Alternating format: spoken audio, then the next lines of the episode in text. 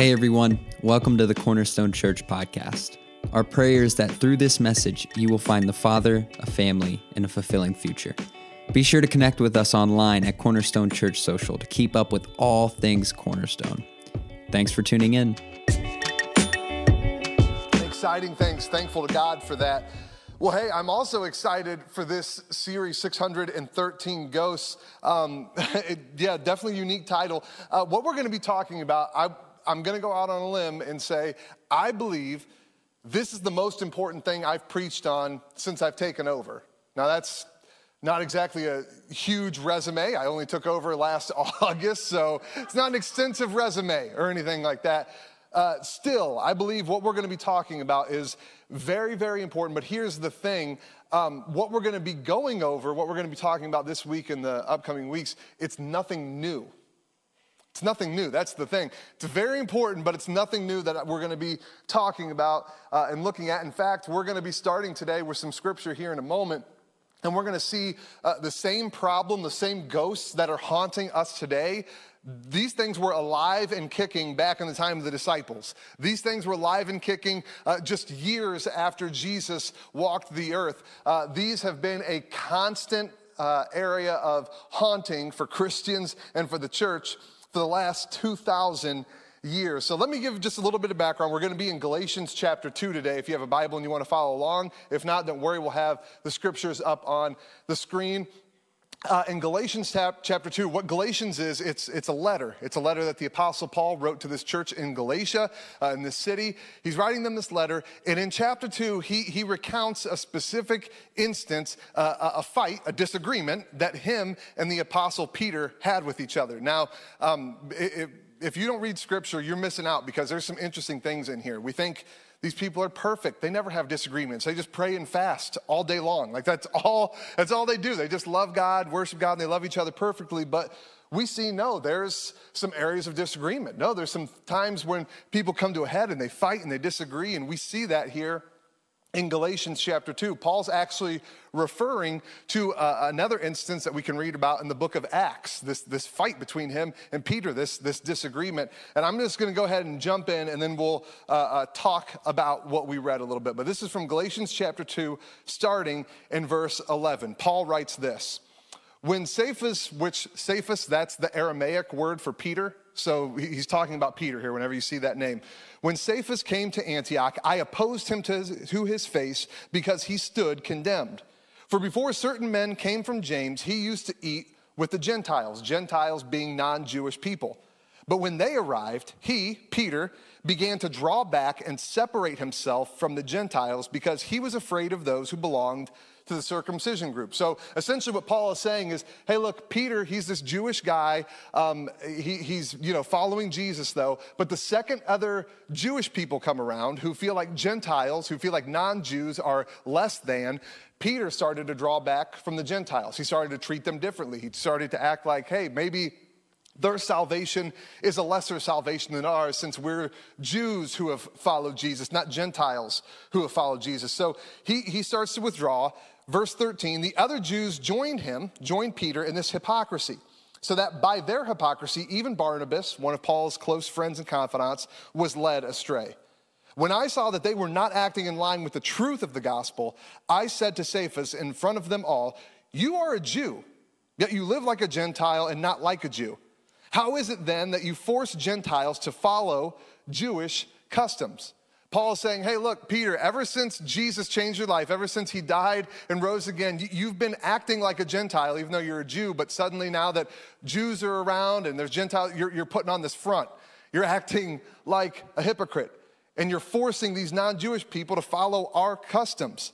Verse 15 We who are Jews by birth and not sinful Gentiles know that a person is not justified by works of the law, but by faith in Jesus Christ. So we too have put our faith in Christ Jesus, that we, that we may be justified by faith in Christ and not by works of the law.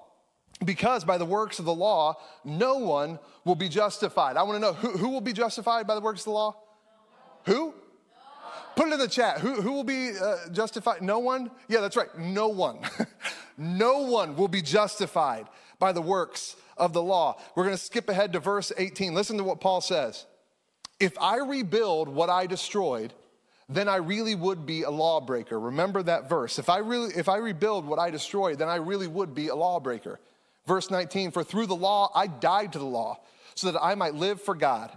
I have been crucified with Christ, and I no longer live, but Christ lives in me. The life I now live in the body, I live by faith in the Son of God who loved me and gave himself for me. I do not set aside the grace of God, for if righteousness could be gained through the law, Christ died for nothing. If righteousness could be gained through the law, Christ died for nothing. So we're going to focus in and hone in on what Paul said in verse 18. For if I rebuild what I destroyed, then I really would be a lawbreaker. If I rebuild what I destroyed, if I resuscitate what died, if I bring back what should have gone away. Does anyone know about trends that are coming back that died off, but they're back all of a sudden, right? Uh, just this last, this is just this last week, our little dog Teddy, uh, he, he came running in the room. We're trying to, we're trying to coach the, the biting out of him. Like we're trying to get the biting and the gnawing out of him. He's a great little dog. He just wants to bite everything in the world that exists. Everything, not just soft, chewy things, hard, dense things. He wants to chew it all. And so he runs in the room the other day, and it looked like he had a like a, a blind from like my curtains, like a blind, and I was getting ready to uh, kill him. Like I was getting ready to be like, "Are you kidding me?" He tore up the blind. All right, it's on. I'm about to punt him across the street. So I go over and I lovingly get it out of his mouth, and I realize it's not part of a blind; it's a slap bracelet. Yeah, a slap bracelet. To which I was like, where did Teddy get a DeLorean and hop back to 1993 and get a slap bracelet? Like, what, what is this? And Jessica was like, oh, yeah, they got, the girls picked them out at uh, like Dollar General or something like that. We went there and they just picked out a few little things. I'm like, I didn't even know they were making these things again. They're making slap bracelets again. But I should not be surprised by anything because they're also making fanny packs again. Yeah. Certain trends just need to die. Die a horrible death and stay dead. They are making fanny packs again. I saw them in a store, and no, I'm not talking like Goodwill, like, oh, they're old fanny packs. No, brand new. There's factories today making fanny packs, people. it's crazy. Saw them for sale the other day. I'm like, this is nuts. Like all of these old trends coming back. Another one, um, like flip phones. Like Stupid phones, non smartphones are making a comeback. Have you seen this? I see the ads on Instagram, like, because they're, you know, everyone's, everyone's getting so overwhelmed by this and it's minimalism and we're going back to, you know, just flip phones and the, all that this phone can do is make phone calls and send text messages and that's it. It does nothing else. And you're like, wow, this is, this is crazy. Like, we are really coming full circle on this. All these trends that you thought you thought the days of flip phones were over, like they're just dead. The only place you see them is in like uh, you know like just people remembering the olden days. We're not actually still using these things, but they are. They're still using these TV shows. Man, we're bringing them all back. Like Fuller House was out on Netflix. Saved by the Bell, like the, the new new class, evidently, because they already had a new class, but they have an even newer one on Peacock. Like they're just bringing all of these things back full circle, these things that you thought were over with, thought were dead. Um, and sometimes these things should have stayed dead. Like sometimes these things, it would have just like, we don't need a part two, we don't need this thing brought back. Um, don't, don't think any less of my mom or of me. Uh, growing up, there was probably no movie I watched more than Dumb and Dumber. Uh, there's a lot of knowing looks where people like that explains so much. like, I'm, okay, yeah, we get it now. Um, but I loved it. Like I loved that movie. I could recite it from start to finish. Like just such a funny, funny movie. Uh, and so whenever I found out they were making a second one, I was like, oh, this is crazy. And they like posted a picture from the set, and you're seeing Jim Carrey and Jeff Daniels looking just like Harry and Lloyd again. You're like, this is nuts. Like all that nostalgic feeling. You're like, this is crazy. This is gonna be so good. Then I watched it.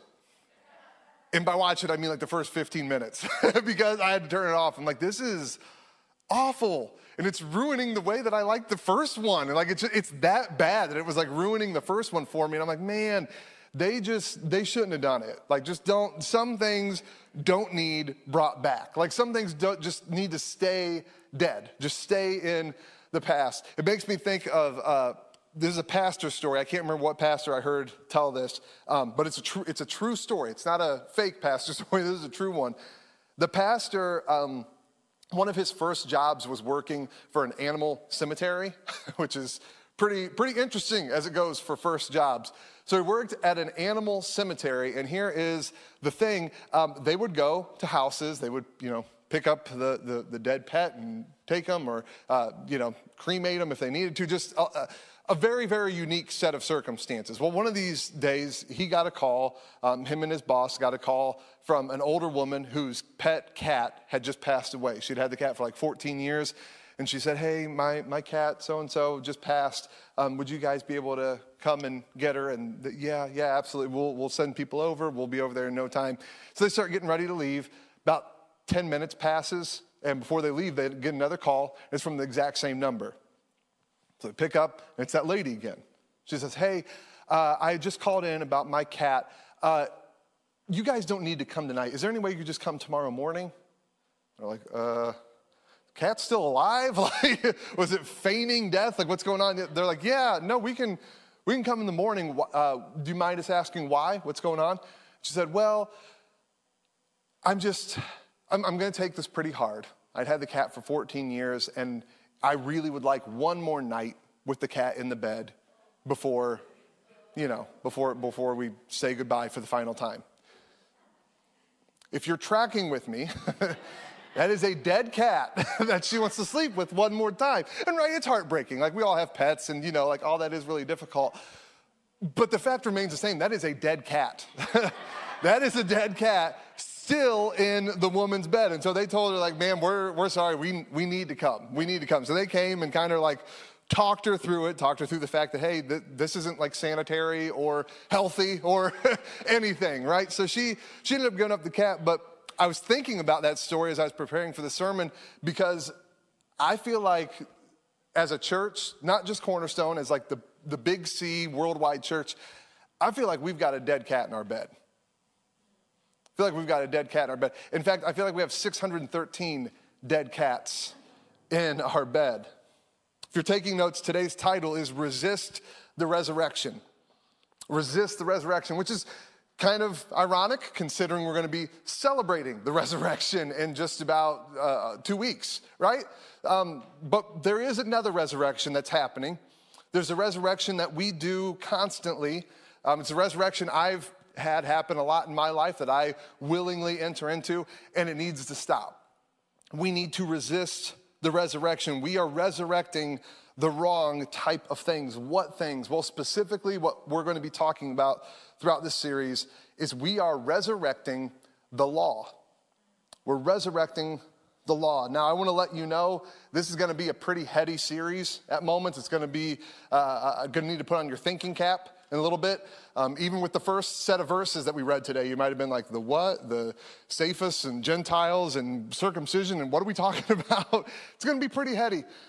But I'll tell you this this is important. What we are talking about these next, uh, today and the next two weeks to follow, this is vital for our faith. It is vital for our faith. Um, it's something we need to discuss. Uh, Pastor Brenda had posted about it. I've shared my notes with her, and she's helped me out a little bit. As she said, this is something you may not have heard, but it's something you need to hear. It's something you need to hear. It's something that all of us need to focus on. So, if you would, let's bow our heads and let's pray together real quick before we continue. Father God, I don't want to screw this up.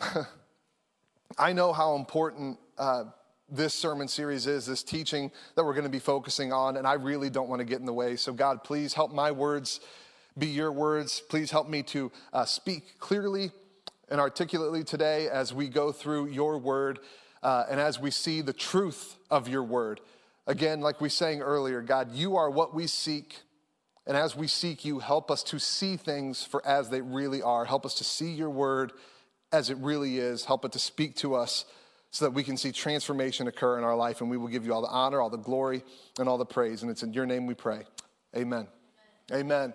So, the resurrection that we are performing, we are resurrecting, what I'm talking about whenever I say the law, we are resurrecting the law of Moses, the Mosaic law. What we see in the book of Exodus, starting in chapter 20, what we see in Leviticus, what we see in Deuteronomy, all these Old Testament uh, books, the works of the law, we have resurrected the law of Moses. You may see it called the Mosaic law. And the Mosaic law contains 613 commandments. 613. So there's our title. Now, I know people may get real like nitpicking, like, well, actually, there's 610. Well, actually, there's a little bit less than that. Sometimes the commandments repeat themselves with just a little bit different of wording, but most the, uh, theologians concur there are 613 commands in the law of Moses. Now, these commands and the nation of Israel, if you've been with us last weeks, um, you know that we've, we've talked about a few of these people. We've talked about Abraham. We talked about Moses last week. We've talked about Elijah. We've talked about people in the history of the Old Testament. Um, but I'm just going to give you a real quick history lesson on the nation of Israel. So, the nation of Israel starts with this man, Abraham. Abraham is a man that God selects, he calls him out of the land that he's been living tells him, Hey, look, I'm going to make a covenant with you. If you are faithful to me, if you trust in me, I am going to make a great nation out of you. And it's going to be a nation that not only will I bless, but I will bless the entire world through this nation, that I will start through you and through your descendants. And so Abraham starts following God, starts following his way, puts his faith in the Lord. And then Abraham has a son, Isaac. And that promise continues through Isaac. And then Isaac has a son, Jacob. And that promise continues through Jacob. And Jacob actually ends up having 12, yes, 12 kids. 12. They become the 12 tribes of Israel. Uh, and so God continues this promise, this covenant with Abraham, all the way up through Jacob until the days of Moses. And Moses is kind of this like uh, uh, this climax in the Old Testament uh, where we see God saying, "Okay, the nation that I promised to Abraham, and the nation that's been kind of in waiting through Isaac and Jacob, it's about to come to fruition. I'm about to make this thing real. I'm about to make it tangible. It's like our commitments, right? The commitments we've made, and today we're making them tangible. That's what God's saying. He's like, that covenant I've made, it's going to start to become reality. And so, God, as we talked about last week, God delivers his people from the land of Egypt through Moses. Moses is uh, kind of his lead man that God delivers them through. They leave the land of Egypt, they start going towards the promised land that God has in mind for them. But before they get there, God wants to start to set his people apart. He wants them to have rules and regulations and ideas for what it means for them to be their own people and their own nation. And so he institutes a new covenant, which was new to them, it's our old covenant, but institutes this covenant. And covenant, what that word means, it's, it's an oath. It's an oath between two parties agreeing to something. And so on God's part, he's saying, hey, look, you're my people. I've called you out. I've set you aside. You are to be a special people among all the peoples of earth. Your part of the covenant is keep my commands. Follow me as the Lord, as your only God. Follow me, keep my commands, and in return, I will bless you, I will bless your people, and I will bless the entire world through you. So that's the oath, right? You follow me, and I'll bless you and the, all the peoples of the world through you. Now, whenever we look at the actual commands, there's again 613, there's no real division in Scripture. Like we don't see here are these kind of commands, and then here are these kind, and then here are these kind. Like it doesn't split it up that neatly, but theologians and scholars, as they have studied, see that there tend to be three categories of the type of laws that are in the Mosaic Law. First is civil. These are laws that help the nation be a nation. These are just civil laws for how to function as their own society, how to function as their own nation, as their own uh, independent ruling uh, body.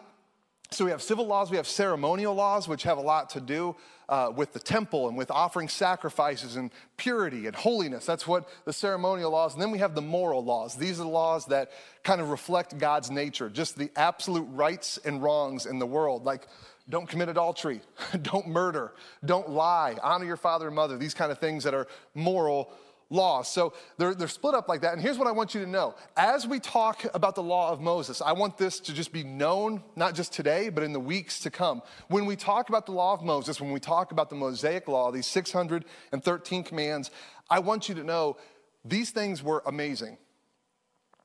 The law was fantastic. It was, it was super progressive for the time that it was given super progressive. Whenever you look at the law of Moses, you look at Mosaic commandments, and you compare and contrast it with other law codes and legal codes of its day, man, the way it treated women, the way it treated the vulnerable was like light years ahead of any other culture there was. Just light years. It was so wildly different. It was great. The law was ahead of its time, and the law was purposive. It was purposive. That word means it was given with a purpose. The law has a purpose, and it had a purpose. It was specifically given to a specific people at a specific time in a specific place. All you have to do is start reading Exodus chapter 20. You see the very first words that God says is, I am the Lord your God who brought you out of Egypt. God is clearly talking to the Israelite people. That's who he's talking to, to the people that he brought out of Egypt. He's not talking to us, and we're like, oh, yeah, we kind of have lived in a metaphorical Egypt, in a hypothetical Egypt. No, he's talking about a literal Egypt that he has called his people out of. This is a very specific thing that God's talking about. He's saying, I'm giving this law to a specific people at a specific time in a specific place. And that's what he gave the Mosaic law and it was great and it was awesome and it was progressive and it was ahead of its time and it was purposive. It was for a specific group of people. And here's the thing when Jesus died and rose again on Easter Sunday, the law, in effect, had become null and void for anyone who calls on the name of Jesus. At that moment, it was replaced by a new covenant, by something better. You see, this is, this is my cell phone. Um, this is an iPhone 10, I think. I think it's an iPhone 10. I love it. It's great. Any iPhone people in here? Android people? All right, well, we all have a, a, healing service after this one to pray for you, lay hands on you. Um, you are the people who ruin all of our group chats. You turn them green, they should be blue. You jack them up, but it's all right, we forgive you. But see, I, I, love, I love my iPhone 10. It's great, it's awesome. Um, whenever I upgraded, my old phone was actually, it worked really good. Like I take good care of my phones, which is saying something for having three kids. Just gotta say, that's saying something. Um, no cracks in my old phone. Uh, no like weird leaks that got spilled on my phone that blew out the speakers, anything like that. It still worked good. It's just I had had it way over the two years of my two year contract. Um, some of the apps were starting to like load slower. Uh, my camera was pretty outdated, just that kind of stuff. But the phone, there was nothing wrong with it when I upgraded. There was nothing wrong with it. But you know where my phone is right now? My old phone? It's at home in a drawer. it's at home in a drawer because that phone was amazing and it was awesome for a specific time, a specific place, and a specific setting. Back when I had that phone a couple years ago, man, that thing was cutting edge. It was amazing. It was light years ahead of other phones on the market. It was so wonderful. But where I'm at now, the setting I'm at now, the place I'm in now, it's outdated. I don't need it anymore. So it sits at home. I don't carry it with me. Do you see what I'm talking about here? I know it's not a perfect analogy, but there is an old covenant that we do not need anymore in the sense that it does not apply, it's not applicable in our daily Christian walk anymore. And I know you, you might be thinking, if you know your scripture, well, you know, Pastor Jacob, Matthew 5 17, Jesus says, Hey, I didn't come to abolish the law or to cancel out the, the letter of the law. No, I, I came to fulfill it. So doesn't that mean the law still applies? Doesn't that mean the law's still good? I mean, not even the smallest letter of it will fade away between now and the end of time. Like, doesn't that mean that we're still under the law? No, what Jesus is saying, Jesus is saying, hey, look, I'm not coming here to tell you the law was bad and so I'm canceling it. I'm not coming here to tell you, oh, the law was just so oppressive and it was so awful and I'm gonna get rid of it. I'm gonna uh, just usher in grace now. I'm getting rid of it because it was so bad. Jesus is saying, no, the law was wonderful, the law was good, and I am the fulfillment of it. I'm ending it. I'm ending it. I am the perfect fulfillment of this law. Essentially, what Jesus is doing, and it's so, it's so crazy when we look at the life of Jesus because he essentially has his feet in two covenants. He is living still in light of the old covenant while getting ready to usher in the new one. And so, Jesus, in his ministry, we see he is literally landing the plane of the old covenant, bringing it to its fulfillment, bringing it to its logical conclusion as he's getting ready to usher off and take off in a new plane. As he's ushering in this new covenant style of living, he's landing one plane and taking off and another. The thing is, we as Christians, we as the church, and me as your lead pastor in my life, I have been way too guilty of trying to get that old plane to take off again. I've been way too guilty of trying to resurrect things that God has put down. Time and time again. And we see this. I mean, we saw it in the early church. We saw in Galatians chapter 2, Peter trying to still bring in these Jewish customs. Yeah, yeah, the new Jesus way, but also you still need to be circumcised. Yes, the Jesus way, but also you have to eat kosher. Yes, the Jesus way, but also the, these purity rites and this cleanliness and, and the, the Ten Commandments, and you still need to follow all these things as well. Trying to resurrect what God has put down. Now, why is this so dangerous? why are we even spending time talking about this? Um, because you may be thinking, look, I'm not Jewish, I've never been Jewish. Why are we even discussing this? This is why this is so dangerous. This is why this is so dangerous and why it's so important and vital for us to talk about this. This idea of having our feet in both covenants, of following Jesus in the new covenant, but also holding on to things from the old and trying to bring them in with us, it leads to a whole messed up theology, a whole messed up way of living our life. You know what it leads to? It leads to legalism. It leads to legalism, to following the letter of the law. Well, that's a sin. Let me find the verse for you. Yeah, this is what you should be doing. And it leads to proof text, proof text and, and just grabbing things from scripture out of context and trying to apply it to your situation. It leads to, you want to know the prosperity gospel? The prosperity gospel finds its heart in mixing the old with the new. Well, if you do this for God, God's gonna come through for you. It's what he promised to King David. It's what he promised to Solomon. It's what he promised to Abraham. If you're faithful to me, I'll bless you and I'll bless the whole world through you. That's where we get it. We get this idea of the prosperity gospel do this, get that from the old. And we try to drag that into the new, and we shouldn't. It's been put down. That is not the way things work anymore. You wanna know why we have so many pastoral failures? While so many pastors and leaders in churches end up getting into affairs, and they end up misusing money, and they end up uh, abusing volunteers, just doing god awful things, because we have mixed and matched the old. We have brought this idea of don't touch God's anointed. No, don't question the anointed. Don't question the person God has put in charge of you. Don't ever question them, even if things seem off. even if, if, if it looks like something wrong is happening, hold no one accountable because, hey, they're the Lord's anointed. It says in Scripture says in scripture. And so then we're shocked. we're shocked when these people who have zero accountability have been abusing it. No wonder. We're mixing and matching the old with the new. Generational sins. Have you guys heard that term before? We talk about that all the time in church. Generational sins, generational curses. Well, you know, the infidelity, the, my, my mom cheated on my dad and her grandma, and it just keeps going back. I mean, it's like it's like it's curse in my family.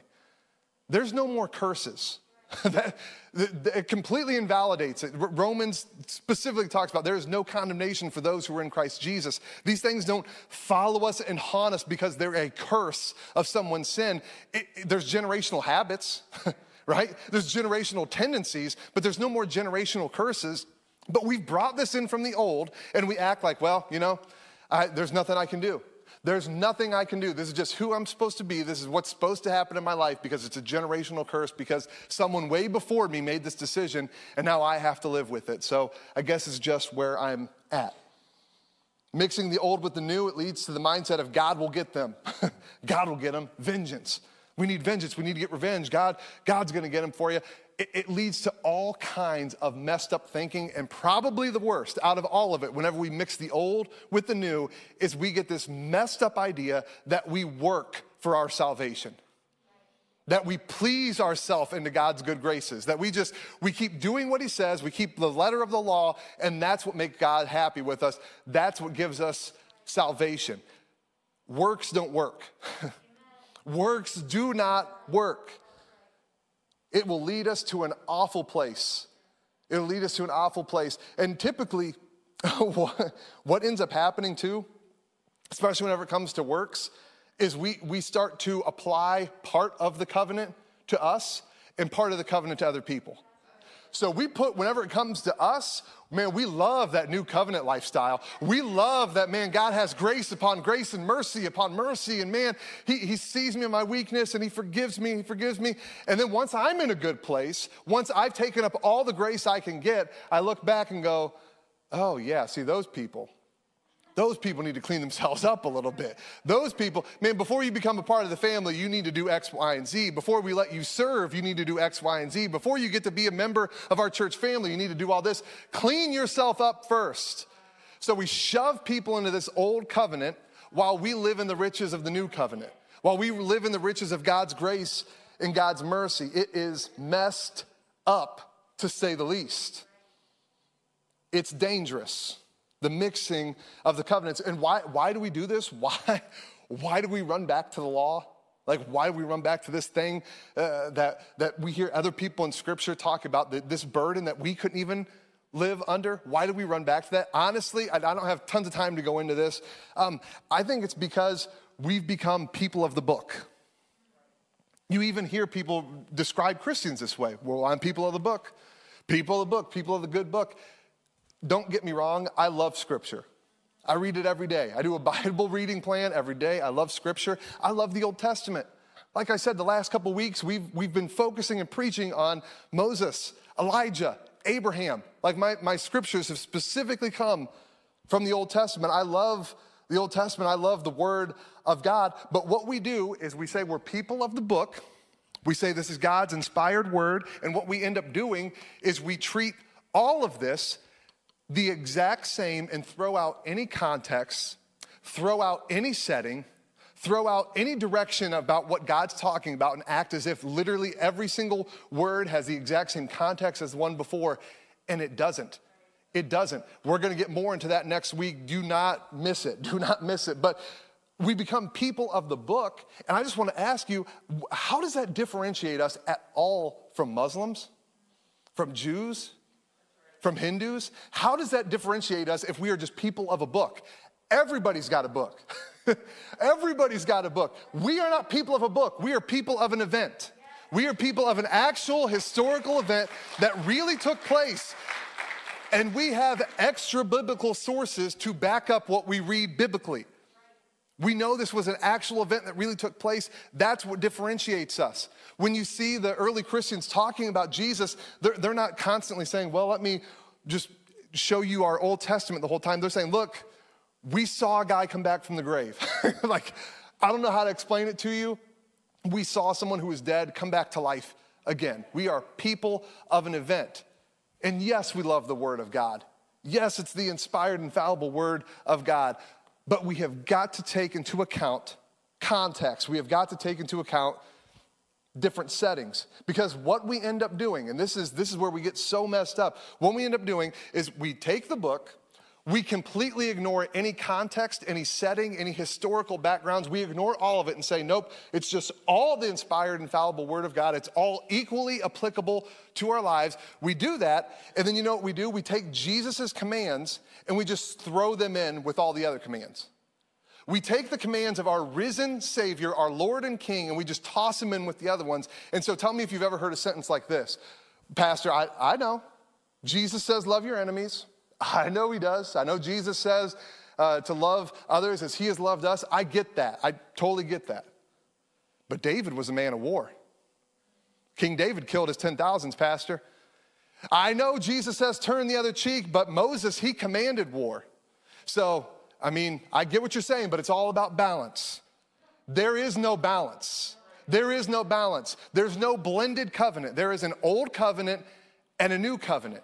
We cannot take the commands of Jesus and put them on the same footing as commands that were given with a purpose to a particular people, place, time, and setting.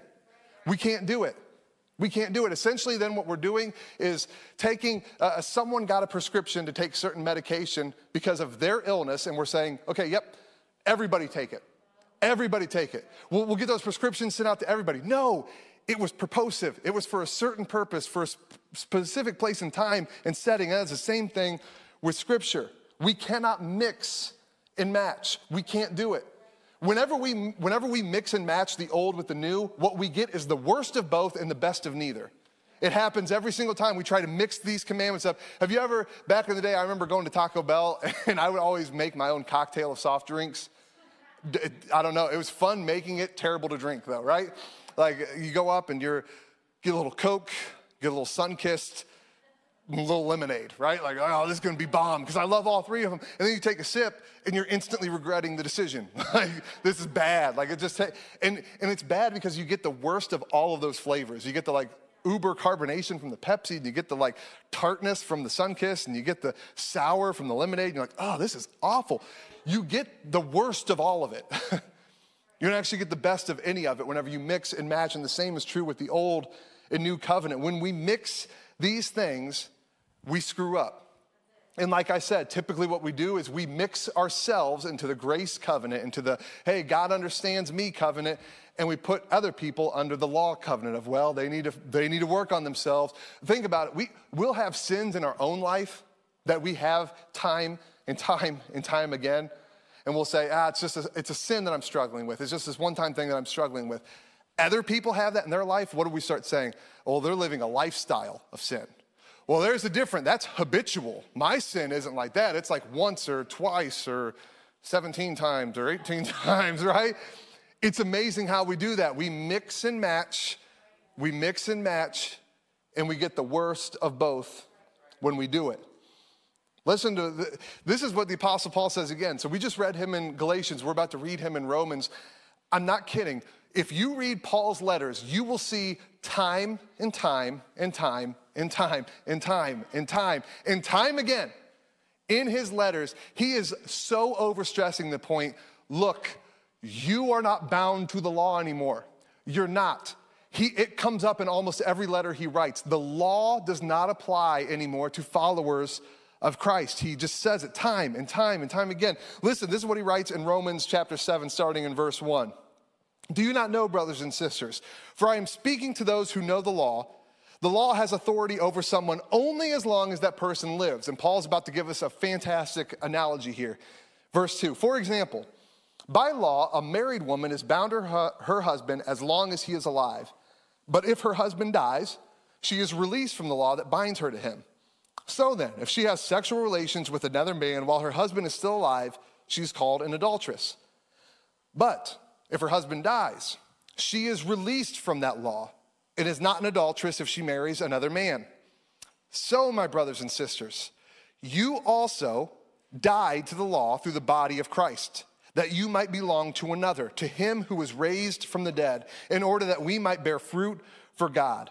For when we were in the realm of flesh, the sinful passions aroused by the law were at work in us, so that we bore fruit for death. but now, by dying to what once bound us, we have been released from the law so that we serve in the new way of the Spirit and not the old way of the written code.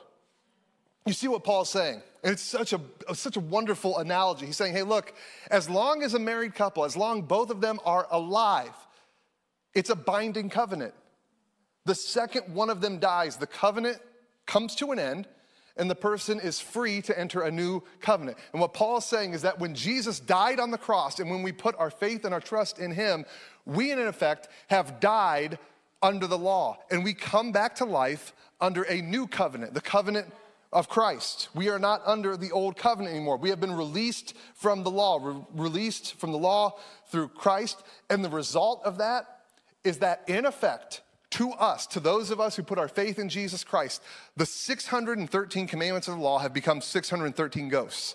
They do not, they do not have power over us the way that they used to. And this is what it means. And uh, again, you got to be back here because all of these tie together. Don't think about clipping this part out and being like, listen to what the pastor said.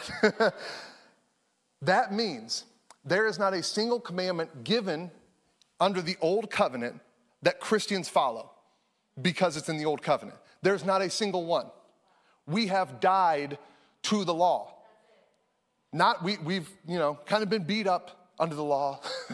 not we're, you know, it's still kind of waving around. We have died to it. We are not under the law anymore honestly, whenever I read verses like this, the, the, thing is, this is actually a very controversial topic that we're talking about. If you go online and look this up, are Christians still under the Old Testament law? Man, you'll see people throwing heresy back and forth and blasphemy, and I can't believe you're saying that. Of course we still are. Of course this still applies to us. Then you read Paul and you read Jesus and you're going, where are you getting this? like, where? I, I just, I just don't see it. This is a huge issue in the church. This is a huge issue in the church, but the fact is, we do not follow laws because they're in the Old Testament. Whenever, and again, I know some people might think this is semantics, but it's not. When people say, well, this is my authority, this is my authority, read Matthew 28. Read Matthew 28. Jesus says, All authority on heaven and earth has been given to me. All authority. All authority. Jesus is king. He is king in every single way, and we are living in the kingdom of God that He has established. There is a new covenant. The old does not apply to us anymore. Do not resurrect. Do not resuscitate. Don't try to mix and match. Don't do it. Let me put this way don't you dare pick up what God put down. Don't do it. That's what Paul was referencing whenever we started off today in verse 18 of Galatians 2 when he says, If I try to rebuild what's been destroyed, then I become a lawbreaker. You want to talk about violating the law, violating what God has done for us? If I try to build back all these restrictions, if I try to build back this, this yoke that used to be upon me, that's when I get in trouble. Because chances are, I'm not just going to put it on myself, I'm going to start putting it on other people. Resist the resurrection, resist it.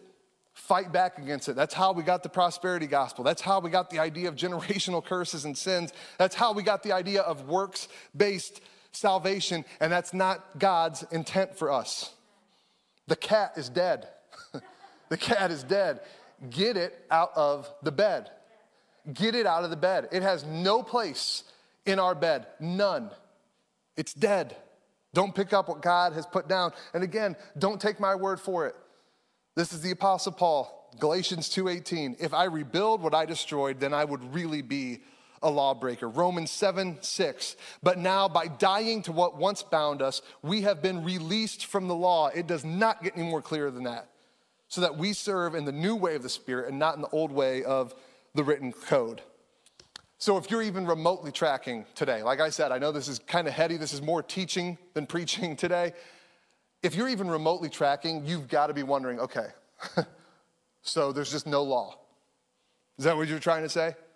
There's just no law and it's all love, man, and we're all just like hanging out and God just understands everything and it's okay. We can just do whatever we want. We can live whatever we way we want. Is that what you're trying to say today? That is not at all what I'm saying.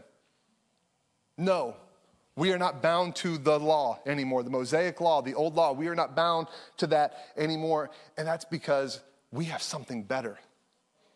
We have something better. We have a new covenant, which again, this, this might be new to you. Maybe you don't know this. Did you know?